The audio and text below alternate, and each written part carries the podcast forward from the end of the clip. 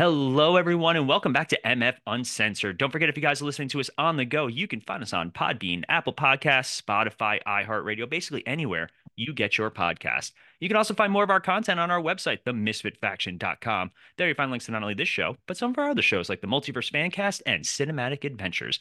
As always, I'm one of your hosts, Paul, and with me is a gentleman who I am super excited to talk with. Just doing the pre show, we had a really good conversation about some of the topics that we want to bring up today. He's an author, business owner, and survivor of an incredible tragedy, and that's Mr. Andy Turner. Andy, how are you today? I'm fantastic. Thank you so much for having me on. It is truly my pleasure. It's so funny nowadays. Like, you never know who you're going to connect with, especially on social media. And I'm really excited for you to get a chance to tell your story and tell your like your triumph at the end of it during our stories or during our interview today. So, really quick before we get started, can you tell our audience just a little bit about yourself? Yeah, I'm born and raised in Georgia. I, I would view myself just as, as a country boy. Since Cedartown's been home for me, I was uh, raised extremely strict uh, by by a Southern Baptist pastor. If if you ever watched Footloose, that was my life. I wasn't allowed to. I was not allowed to go to a prom because a dancing foot and a praying knee doesn't grow on the same leg. And then I got to college because I got a football scholarship, and I walked on onto the, the field the first day of practice at NC State. I, I joined a, a fraternity, and I didn't come home for the holidays because I found a whole new world, and I, I realized that I kind of liked that culture a, a little better because I was, was, a little more a little free. yeah. So you know, it's funny because I I didn't go to I went to college, but I commuted, and I remember yeah. I spent like one weekend at my college, and I was like, this is a totally different experience. Like, yes, you know, I I wasn't born or I wasn't raised very religious. Like, we practice religion, but I can't imagine in like Southern religion. Like, you hear stories, but oh yeah, it was.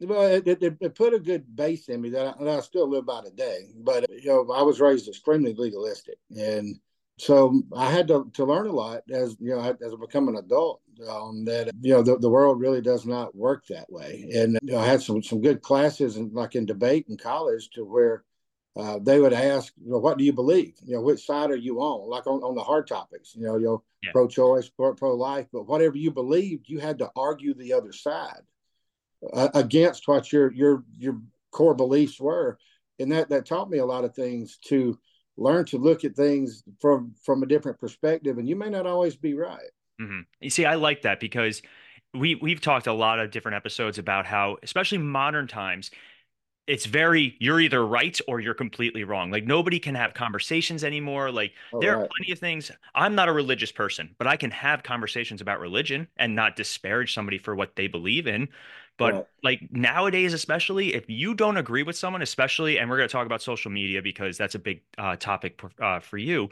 But if you put something on social media without any context, without any like, with, and you think all these people are your friends and people that you know, suddenly you're getting viciously attacked, and it's oh, wild.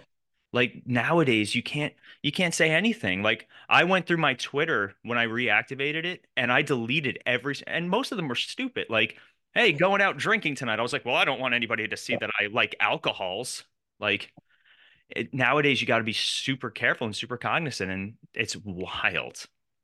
Oh, absolutely. And, what you're touching on, the, the the viciousness of people. I would have never imagined if we wouldn't have went through this, how how bad that people can can be, and and, and what they'll believe. You can you can put the most outlandish things on on social media, and they will believe it.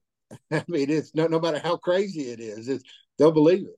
There's that commercial with like the lady who's going on a date with the guy she met from the internet, and it's, she's like, he's a French model, and it's like some schlubby looking guy, and he's like, oh, bonjour, like yeah, totally yeah. he was like it is crazy. You know the internet the internet's been a great place for a lot of different things. Like i love podcasting and obviously that's why i'm here and the internet made it super easy especially with Zoom and and social media, like to connect with people, people who you wouldn't normally connect with.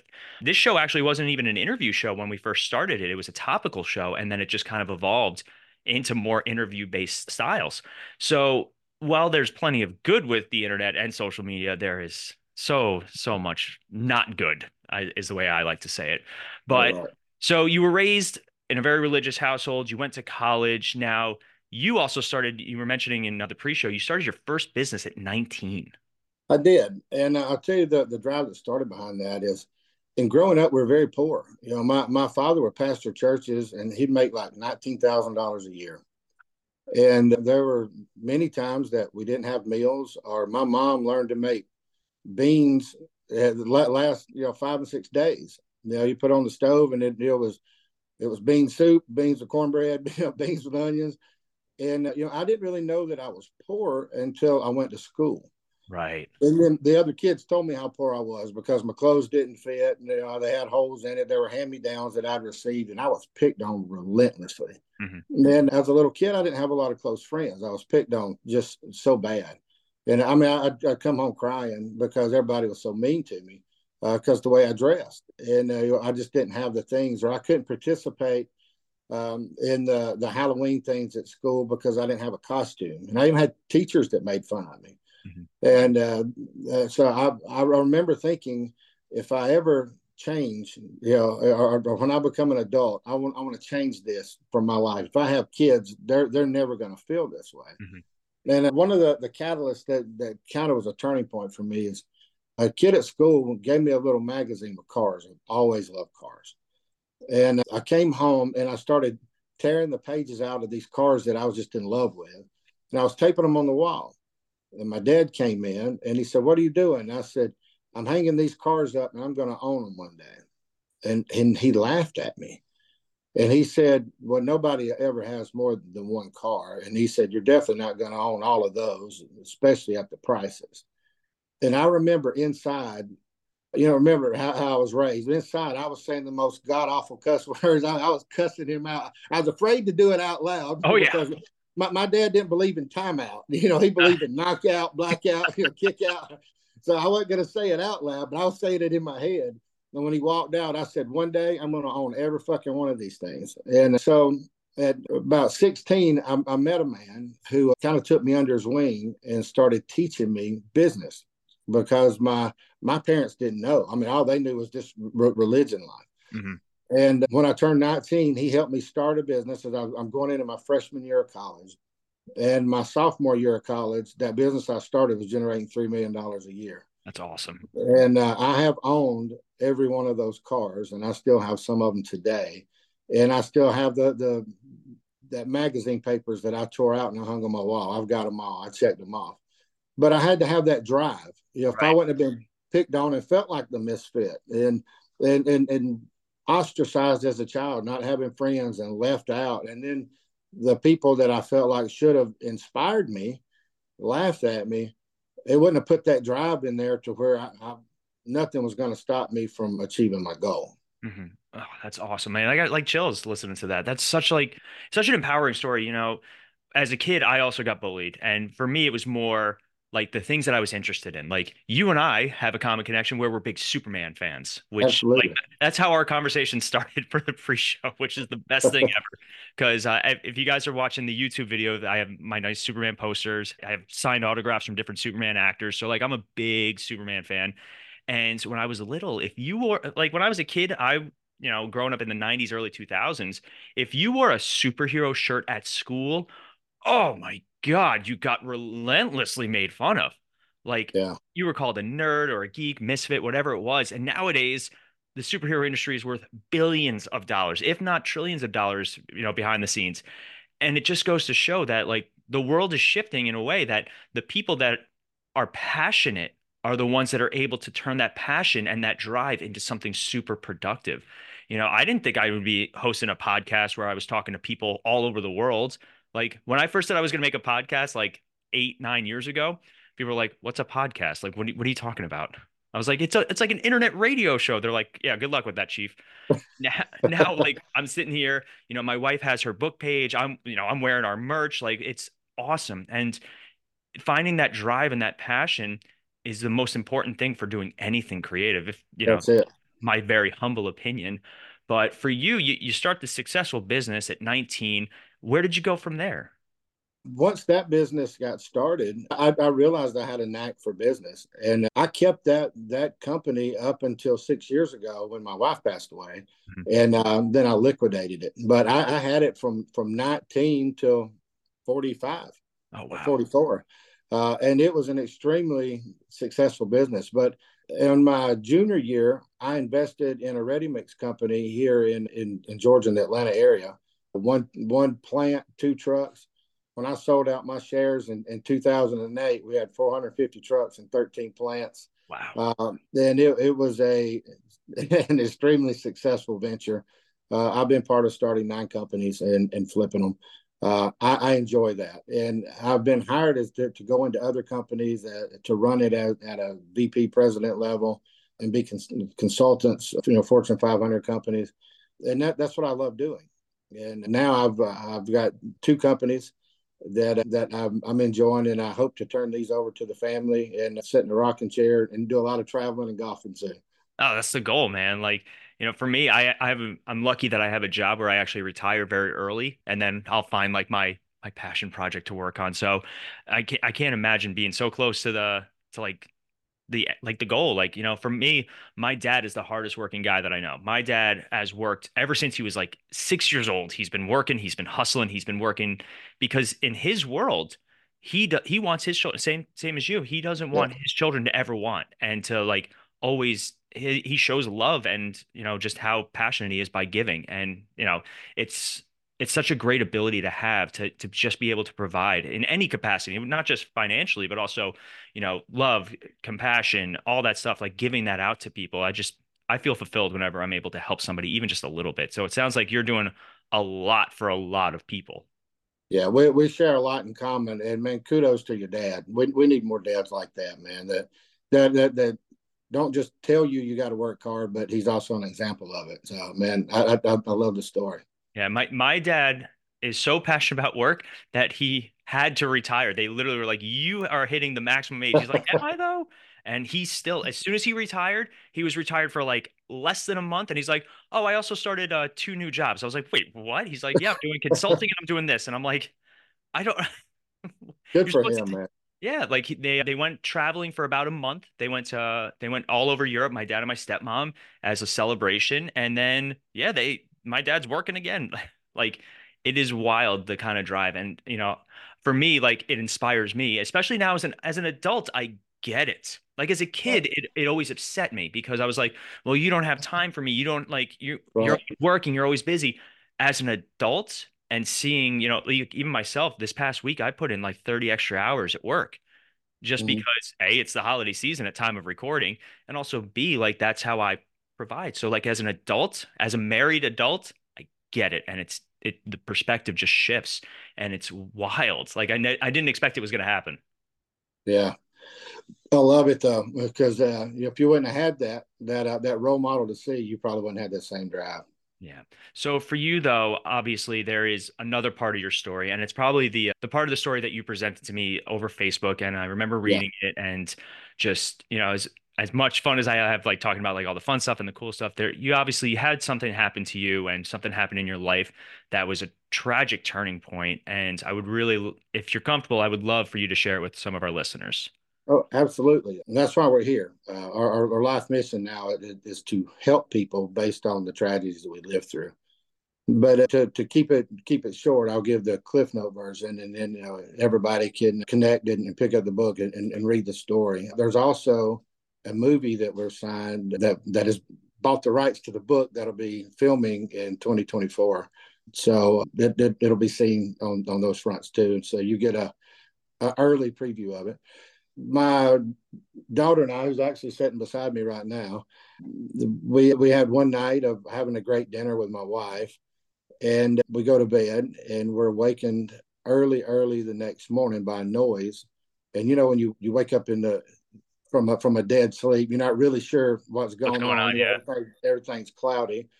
I wasn't sure if she had failed. She was in the bathroom I go running and it woke my daughter up. We meet at the door. I open the door. And when I look over the top, I realized that my wife had committed suicide.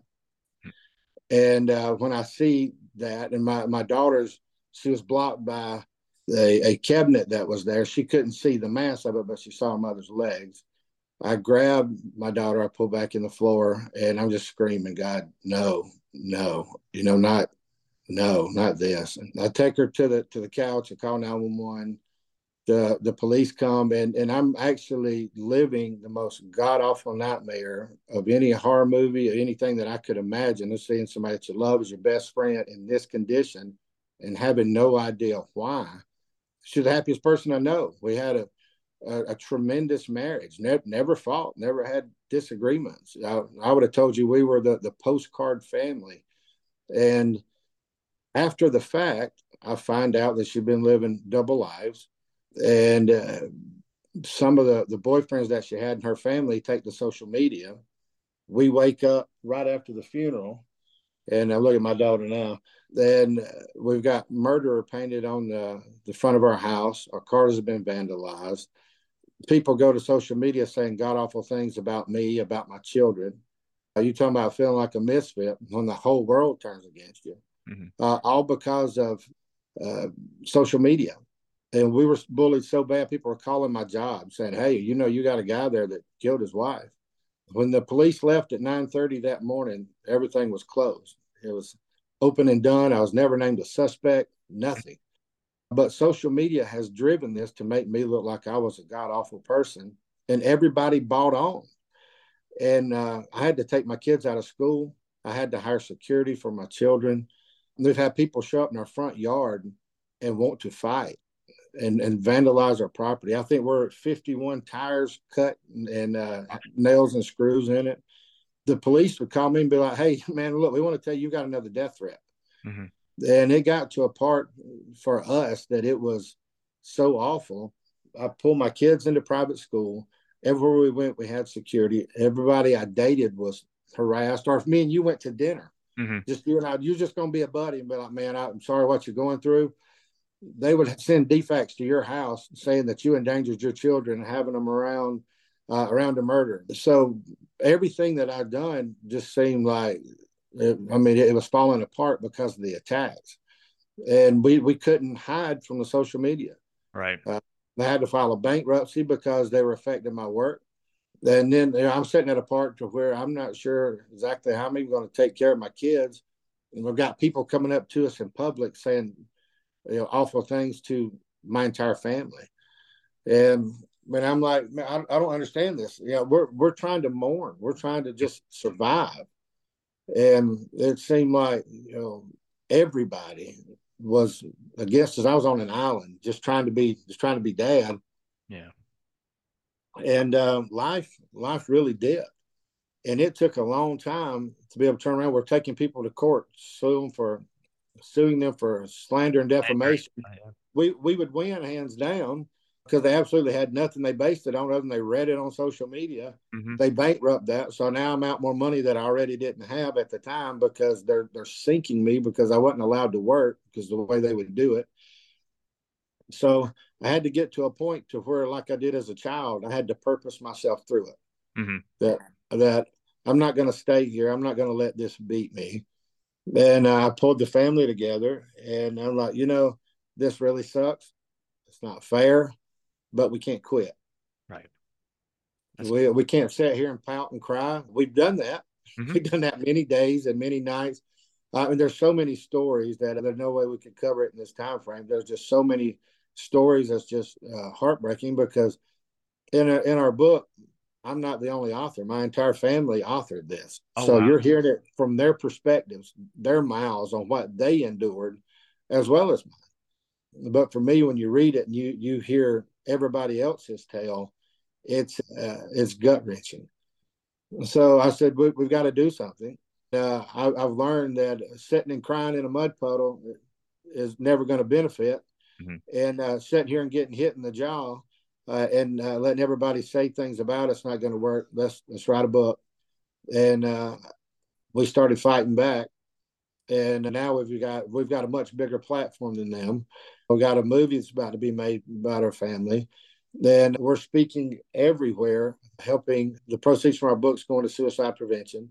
We're we're going to so many places and seeing people help and lives saved and and people encouraged to not bully people, to not go say shit on somebody that's not true because you're you're hurting lives, you're mm-hmm. affecting children. Um, and it's uh to me one of the worst things that you could do. Yeah. You know, and uh especially to attack somebody in their lowest point. Oh yeah, you like know? at, at the or after a funeral, like uh, you're dealing with this terrible family tragedy. You like you need your own time to mourn, and you as a parent, I'm sure needed time to to help your kids get through this because I'm sure they didn't understand. You know, do you mind if I ask how old they were about when uh, this happened? My daughter was so right now they're they're 21 18 16 and 14 and this was six years ago. Oh six and a half years ago. So like just that alone that's a con- that's a terrifying and confusing time to begin with. As a as a teenager as a young child you're you're learning about the world. You're learning about what you believe what what you're forming your own identity and to have a tragedy like that I can't even imagine. But I really I really enjoyed the part that you told me where like all these proceeds everything you're doing is to help other people and yeah. you know it's a conversation that doesn't happen enough where you know especially you know especially young men, they don't ever want to talk about when they're dealing with psychological or, or mental issues, you know, and yeah. then w- women are like, they can hide it. They can hide it so exceptionally well. And we, I feel like us as a society, we normalize the struggle more than the actual problem. Like it's easy for me to be like, well, I'm just having a tough week. And then next week, oh, I'm just still having a tough week. And how many, how many tough weeks do I want in my life where, mm. where that just becomes normal? So, right like I think having the conversation is super important, and then hearing your story is is even more important because it it lends to the like I could talk, I could talk all I want, but if I'm not pouring my personal experience or passion or knowledge into something, it's just words. Yeah, you know, d- demographics changed. I was shocked as I started getting into studies and talking to people and going and when we talk, we're not just talking to patients, we're talking to the doctors and the staff that are treating patients also and their families who want to give up on them because a lot of them are addicted. And you know they they've, they've been stealing from them or you know whatever. So the families are wanting to give up so we're talking to the families as well. But what i've learned is the demographic has changed. Mm-hmm. You know used to you know, the military was was tops and then you'd have you know police law enforcement ems and the shift now since covid is men with families. Mm-hmm. It's us. That's... that the that, that that has rose to the top for for suicide, and and I I get it because um, I would be lying to everybody if if I told you I didn't sit and think about it during some of those dark days. Mm-hmm. But if I didn't have my family that that that I'd sit and looked at and had such a love for them, uh, and like you know what would they do? You know what would I be doing to them? then uh, man, I, I, might would have been there myself because when you got the world coming against you, it enters your mind. Oh yeah, and you can't help what enters your mind, but you can't help what stays there. Yeah, and how you react to it too. That's like, it.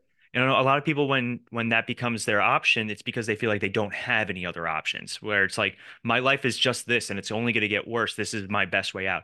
And I always I'm not a doctor. I'm not a psychologist. I've talked to a lot of people and I have a very strong interest in mental health and I'm a very big advocate for it, especially like I said for for men my age and how you mentioned, you know, like this is now it's climbing and it's getting to this point.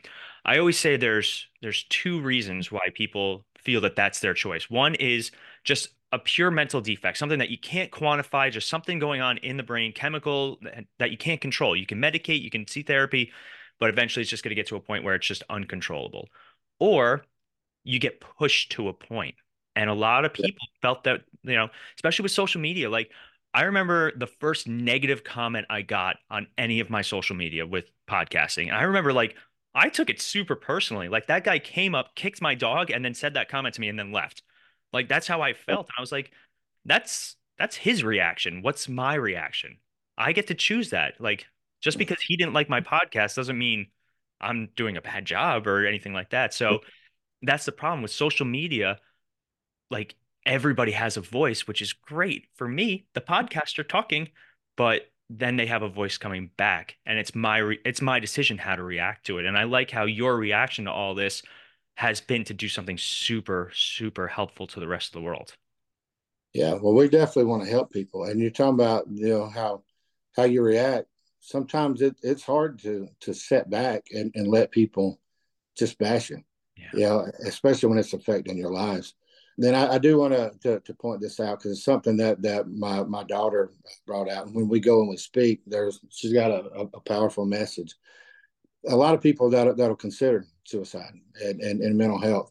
When they get to the point, they'll say that people are better off without them. Mm-hmm. Because they think, because where I am, what I've done, or what I contribute to life, people are better off without me. Right. Well, if you look at it from from her perspective, uh, if if that's what her mom was thinking, which we have no idea, but I, I hear a lot of people say that when we travel. Were were we better off without her? Was she better off not having having a mom? And look what we went through mm-hmm. because of that decision. No, no, nobody in the world is better off without you. Yeah. You know, we're, we're all fearfully, wonderfully made. We all have a purpose. And with that being said, people are better off with you in their life. And if you need help, they will help you get it. Go get the help that you need, but uh, don't don't think that leaving makes people better because it doesn't. Because they're going to hurt, and there's an aftermath of your your loss. So know know that you are important. Everybody is important, and you're important to somebody, whether you feel like you are or not. A thousand percent. And unfortunately, like especially in our country, I'm in New York, just just for point of context, mental health services and mental health care is a nightmare. Like it is as you walk around New York City and like it's just it's the wild yeah. west at this point especially after covid. Like when when covid rolled around and then they they did all these different laws and bail reform and stuff like that in new york it's just everything just shifted very hard to more lawlessness and more just people trying to get by. I find that our mental health especially in new york is exceptionally reactionary. This happened so now this has to happen right?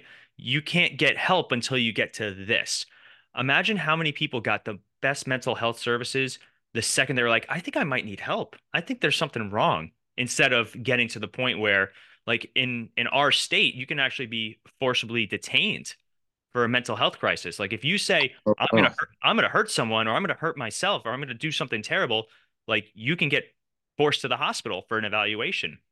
Sometimes it's super helpful for people at that point, but the question is, how do they get to that point, and how do we what kind of things can we do beforehand to help them? And I think what you're doing and what your family's doing, going around and talking to people and sharing your story, I think that's one of the best things that could be done for somebody who's maybe not in crisis yet, but is feeling like, hey, like some of this really speaks to me and it resonates. Yeah.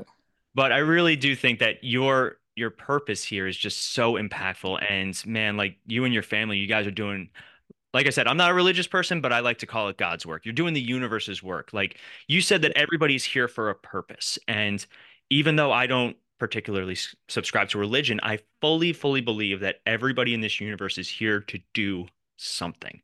And yeah. it's your choice whether or not you want to do it or not. So I like I like the free will and purpose balance. That's right. that's my cup of tea because I I like to feel in control, but I also like to feel like I'm like I'm really here to do something and I'm still trying to find it and it's exciting to me. So for you guys, it sounds like you're really doing some very important work. Well, we're we're definitely trying, and uh, if we we just save one life or help the the uh, the amount of feedback that that we've received already has has been overwhelming.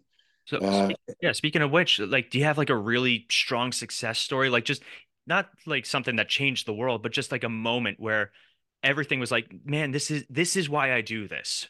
Yeah, there was a a, man. We were at a car show, and a man trying not to get emotional. A man came up. He had read the book, and he had a 15 year old son who had been trying, made attempts to commit suicide, was cutting himself. He's bullied at school, bullied on social media and the little boy's name was Jackson. And uh, he said, "Sir, can can I get one of your books?" So we're at a car show. I said, I, have got some." He said, "This is my my son Jackson. Will you please just talk to him?" He said, "I read your book, but I want him to read it." And I just started talking to the young man, and and and I said, "Tell me what's going on." He said, um, "I just want to die." He said, "I have no no purpose in life." He said, "I don't have any friends." He said, I don't play sports. I'm not athletic. He said, girls don't want to date me. And he was just going through all these things on why his life was just just so bad. And and I sat there and, and I, I just listened to him. And you could just see the pain and the hurt in, in, in his eyes and his heart. And and when you see a kid that way, I mean, he, he was a handsome little fella, you know, and but he was hurting and he just wanted to give up. And I said, Jackson, I said, tell me, what do you enjoy doing? And he's like, well, I'm pretty good at video games. And uh, he said, and, and uh, they said, I like I like the, the Marvel movies. I'm like, doggone, I do too. And I said, I suck at video games. My kids beat me all the time. I said, you know how many careers there are in video games and create them? I said, what if you created the, the, the next Fortnite or you created the next Call of Duty? He goes, man, that'd be awesome. I said, what would stop you from doing that? I said, if you weren't here, maybe. But what, what if the guy that created the games that you love playing went through what you did and decided that he didn't, he didn't want to be here? I said, make me a promise. I said, read the book and then when you finish, will you call me mm-hmm. and let's talk about it and, and and what you see in it? He called me the next morning. He read it overnight. That's awesome. One night, and he said, "Hey," he said, "Man," he said, "I'm sorry you saw me in that shape." He said, "I'm really inspired by your story, your children's story." And he said, then he said, I, I want to go to school and learn computer programming. He said, I'm, I'm, I'm going to be the person that creates a new video game. I said, and you will be. And I said, if that's what you person, don't let anything stop you don't do it. And now he's on my social media. He writes me about three or four times a week. And he's got he's got a little girlfriend, but all he needed was some confidence, somebody to invest in him. And that's one of my favorite, but there's been so many. And and you know, I, I believe that he, he probably will be the next creator. Dude, that's awesome. That's like I and I hope I hope that one day I have you back on the show and you tell me, hey, Jackson made a video game and I just yeah. I, like like just watching you how like how passionate you are about like I don't even know this kid and, and I'm rooting for him now. Like this yeah. is a kid that you met randomly and now I'm like, man, I hope he, I hope he fucking does it. I yeah. hope I sit down at like my wife and I love to play PlayStation together. And ironically, she's usually much better than me, which is hilarious. if I could tell 15 year old me what what my life was in store, like because I went through that too, like just feeling like uh, there's something wrong with me, like I'm not I'm not good enough. I'm you know I watch like my siblings who are all very you know good at what they do, especially in high school. You think every you think that somebody's good at something in high school, and it's literally like the most mundane thing because right. that's your world. Your world is so much smaller, especially in high school. I work with a lot of high schoolers, and they'll they'll tell me their problems.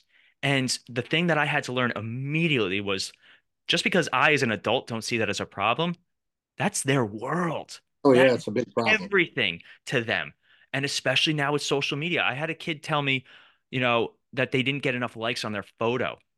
It's like, how many likes did you get? They're like 200. I was like, I don't get 12. All right. like and it just I had to check myself and I was like, that's their world though. Like that that's how they compare themselves to other people. And I always tell people like don't compare compare compare yourself to who you want to be and right. and fight for that person. Like if I if I told my 15-year-old self that I would have a beautiful nerdy gaming wife, I would have just been like, "No, no, come on. Come on. You, you crazy." But like my my wife and I we play video games together. We we she loves Marvel movies too. Like I manifested it because I made that choice. I was like, I'd rather compare myself to who I want to be and how yeah. do I get to that person. And whether it was you know getting great mentors, I've had a lot of great uh, influences in my life, mentors, coaches. I always think that everybody should have a mentor in any capacity, yes. somebody who may not know everything better than them, but at least knows one thing like yeah. if I can learn one thing, I'm almost 40 and I still love learning things. Like tell me things. I want to know. I don't know everything. I'll never know everything, but I love when people tell me things that I don't know. And that's part oh, of the yeah. reason this show's so much fun for me to do. Like we have our, our comic book show, which I love talking about comic books. I can talk about comic books all day long. And that's how this whole started. And that's what I'm passionate about. And that's why it resonates with people. But like for this, like to talk to people about stories, because I gotta ask, your book is becoming a movie, which is the coolest thing for me. Like, because I'm a huge movie fan. Like, even during COVID, I was counting down to when we can go see a movie. And I remember yeah. the fir- the first movie we went to go see uh, during the pandemic when they finally opened up theaters was Wonder Woman 1984, the shittiest movie of the year, and I was so disappointed because I loved the first one and I'm a I'm actually I'm a bigger DC fan than Marvel fan. You know, don't come at me, people in the comments.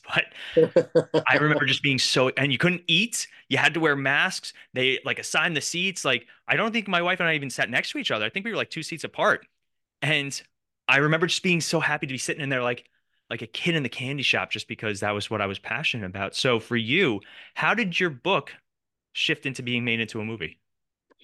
Ironically, when when the, the book come out I, I, called a friend of mine, and I've I've always had some connections into some celebrities. I had celebrity friends. I got we have some some great endorsements on there from them, and I, I called one of them, and he said, "Hey, I stayed up all night reading your book. I hear that a lot. I couldn't put it down." And he said, I, I, I know some people. Do you mind if I share it?" And I get a, a call back, and uh, it was purchased by a large movie conglomerate, and since then, and we've had another meeting, and they there's a, a strong, strong possibility it may go to a 12 part miniseries as well. Oh wow! So so so we can tell more of the story instead of trying to put it into into two hours. Yeah. Oh wow. That that's so cool. Like, and that's again, it also resonates with your message about getting this information out. And I think it's going to be fantastic. I'm excited. Like I know because your book's going to be in my queue by the end of this episode. Like by the time the day is over, you're going to see at least one order from me, probably my wife too, which I don't get because we live in the same house. But you know, we she does what she wants with books. I just stay out of the way at this point. But like we'll get a, a delivery. It's like thrift books, and she's like got 92 books in there. I'm like, all right, well here we are. but That's I, fantastic. And I will be the first one in the theater for that. That is the coolest thing, and just like I said, when you, I always say that if you're doing something and it aligns with where you should be and what you're doing, things just manifest with it, right? Like, I'm sure when you were writing this book, it wasn't, well, I hope I get a movie deal out of this. No, we, we just wanted to one tell our story. To uh, part of it's to set the record straight. I mean, it's a tell-all book, and you know the the people that were being mean to us, we we get to throw some punches back. So there was some of that. You know, we want to kind of get that out but on the most part is that as we really started getting into the meat of it is we we're not the only family that's that's going through this. Right. You know su- suicide is, is, sadly increasing uh, uh, across america. Mm-hmm. and how, how does people deal with it? You know what what are they doing? And so we wanted to be able to help people with not just our story but to be able to overcome and and to, to see a light at the end of the tunnel and have some encouragement, know that you're not alone and, and to be loved. Yeah. You know, I, I, think that's really what we lack today that we used to have in the old days is, is people that just love on you and be friendly okay. and, and not, not be so self-absorbed. And we were also raised in a certain generation where it was rub some dirt in it, get over it. You're yeah. too, my favorite as a child, I was always told you're too sensitive. Yeah that was both my parents. My parents got divorced, and somehow they still managed to connect on that one line, where they both said it. They didn't agree on any much else, but they both said you're too sensitive. That was what I was told. I'm gonna make a T-shirt, I think, that says it at this point. Yeah. But we are getting towards the end of our interview, unfortunately. But we do have our favorite Misfit faction game. If you're interested, we like to do a little rapid fire question asking. So I rattle off a question, and you just first thing that comes to mind, if you're interested in playing, of course. Oh, sure, I'll play. Oh, this is my favorite because it's always entertaining. So, for you personally, in moments of difficulty, is there a mantra or a phrase that you find particularly comforting? Something that you say to yourself? Yeah, don't give up, don't quit, and I'll repeat that to myself over and over. How has your perspective on love and relationships evolved since you, you know, have been trying to get your message out, and unfortunately, since that tragedy? I'm not a loner uh, at, at all. I was extremely skeptical, but since then I've, I've, remarried. I found love and, and and been able to you know experience it from from a perspective where it's fulfilling now. All right, let's see. If you could offer one piece of advice to individuals supporting someone going through grief, what would it be? Be patient because they they don't grieve like you do. They and and don't think that they need to, but be patient with their their need and how they need to express themselves to get over the grief. Just support them and love them. That's awesome. What is a self care practice that you do for yourself? I like to get by myself and meditate. I like, you know, to be alone, go through my thoughts. I do read a lot, but uh, it's very important to me to be able to sit quietly and just kind of process things. And then the last one, what is a book or movie besides your own that resonates with you on resilience and overcoming adversity? Rudy. Oh yeah, Rudy. Oh god, I haven't yes. in years. Oh, that that's a fun callback. I like that. I haven't. Yeah, I gotta sit now. I gotta sit down and watch Rudy of all things. But yeah, oh, Rudy's one of man. I, will cry, but I grew up playing football. I played mm-hmm. 18 years, so when they pick him up, carry him off the field, I, will cry my eyes out. And oh, I, I, got I got to meet the guy at, at, one of the cons that played Rudy, then I told him that. I was like, man, your, your movie's the only movie that makes me cry. He said, you know how many grown men that I hear say that? And then I met the real Rudy Ruettiger at a, at a speaking conference. He does motivational speaking. Mm-hmm. And I, and I got him to sign me a, a Notre Dame jersey. So oh, that's awesome. What a oh, what a cool story. Now, for our listeners, if they want some more of your material, if they want to order your book, if they want to find you on social media, like what are the places that they can go to? Yeah, uh, the name of the book is Who Turned Up the Silence. Um, and you, uh, the, it's got its own website, who turned up the silence.com. Uh, you can find the book anywhere, you know, Amazon, Walmart.com, Books a Million, Barnes and Nobles. But if you'll reach out to me personally on social media, uh, my my family and I will sign the book. Everybody has their own quotes and, and things they put in, and we'll overnight it to you. That's awesome. Social media, anything like that? Yeah, we're I'm on Facebook, Instagram, TikTok and I'll send you all the links so you can share it with them. Perfect, including myself because I'm selfish and I want more of this kind of content. So it's really for me. It's not for the listeners. They they they're good. but that is going to take us to the end of our time. Andy, thank you so much for jumping in. This was fantastic. Thank you very much. I appreciate you having me on, especially since you're you know the Superman fan. Perfect. That's that's the whole reason. But thank you so much. We'll talk to you soon. Yes, sir. Take care.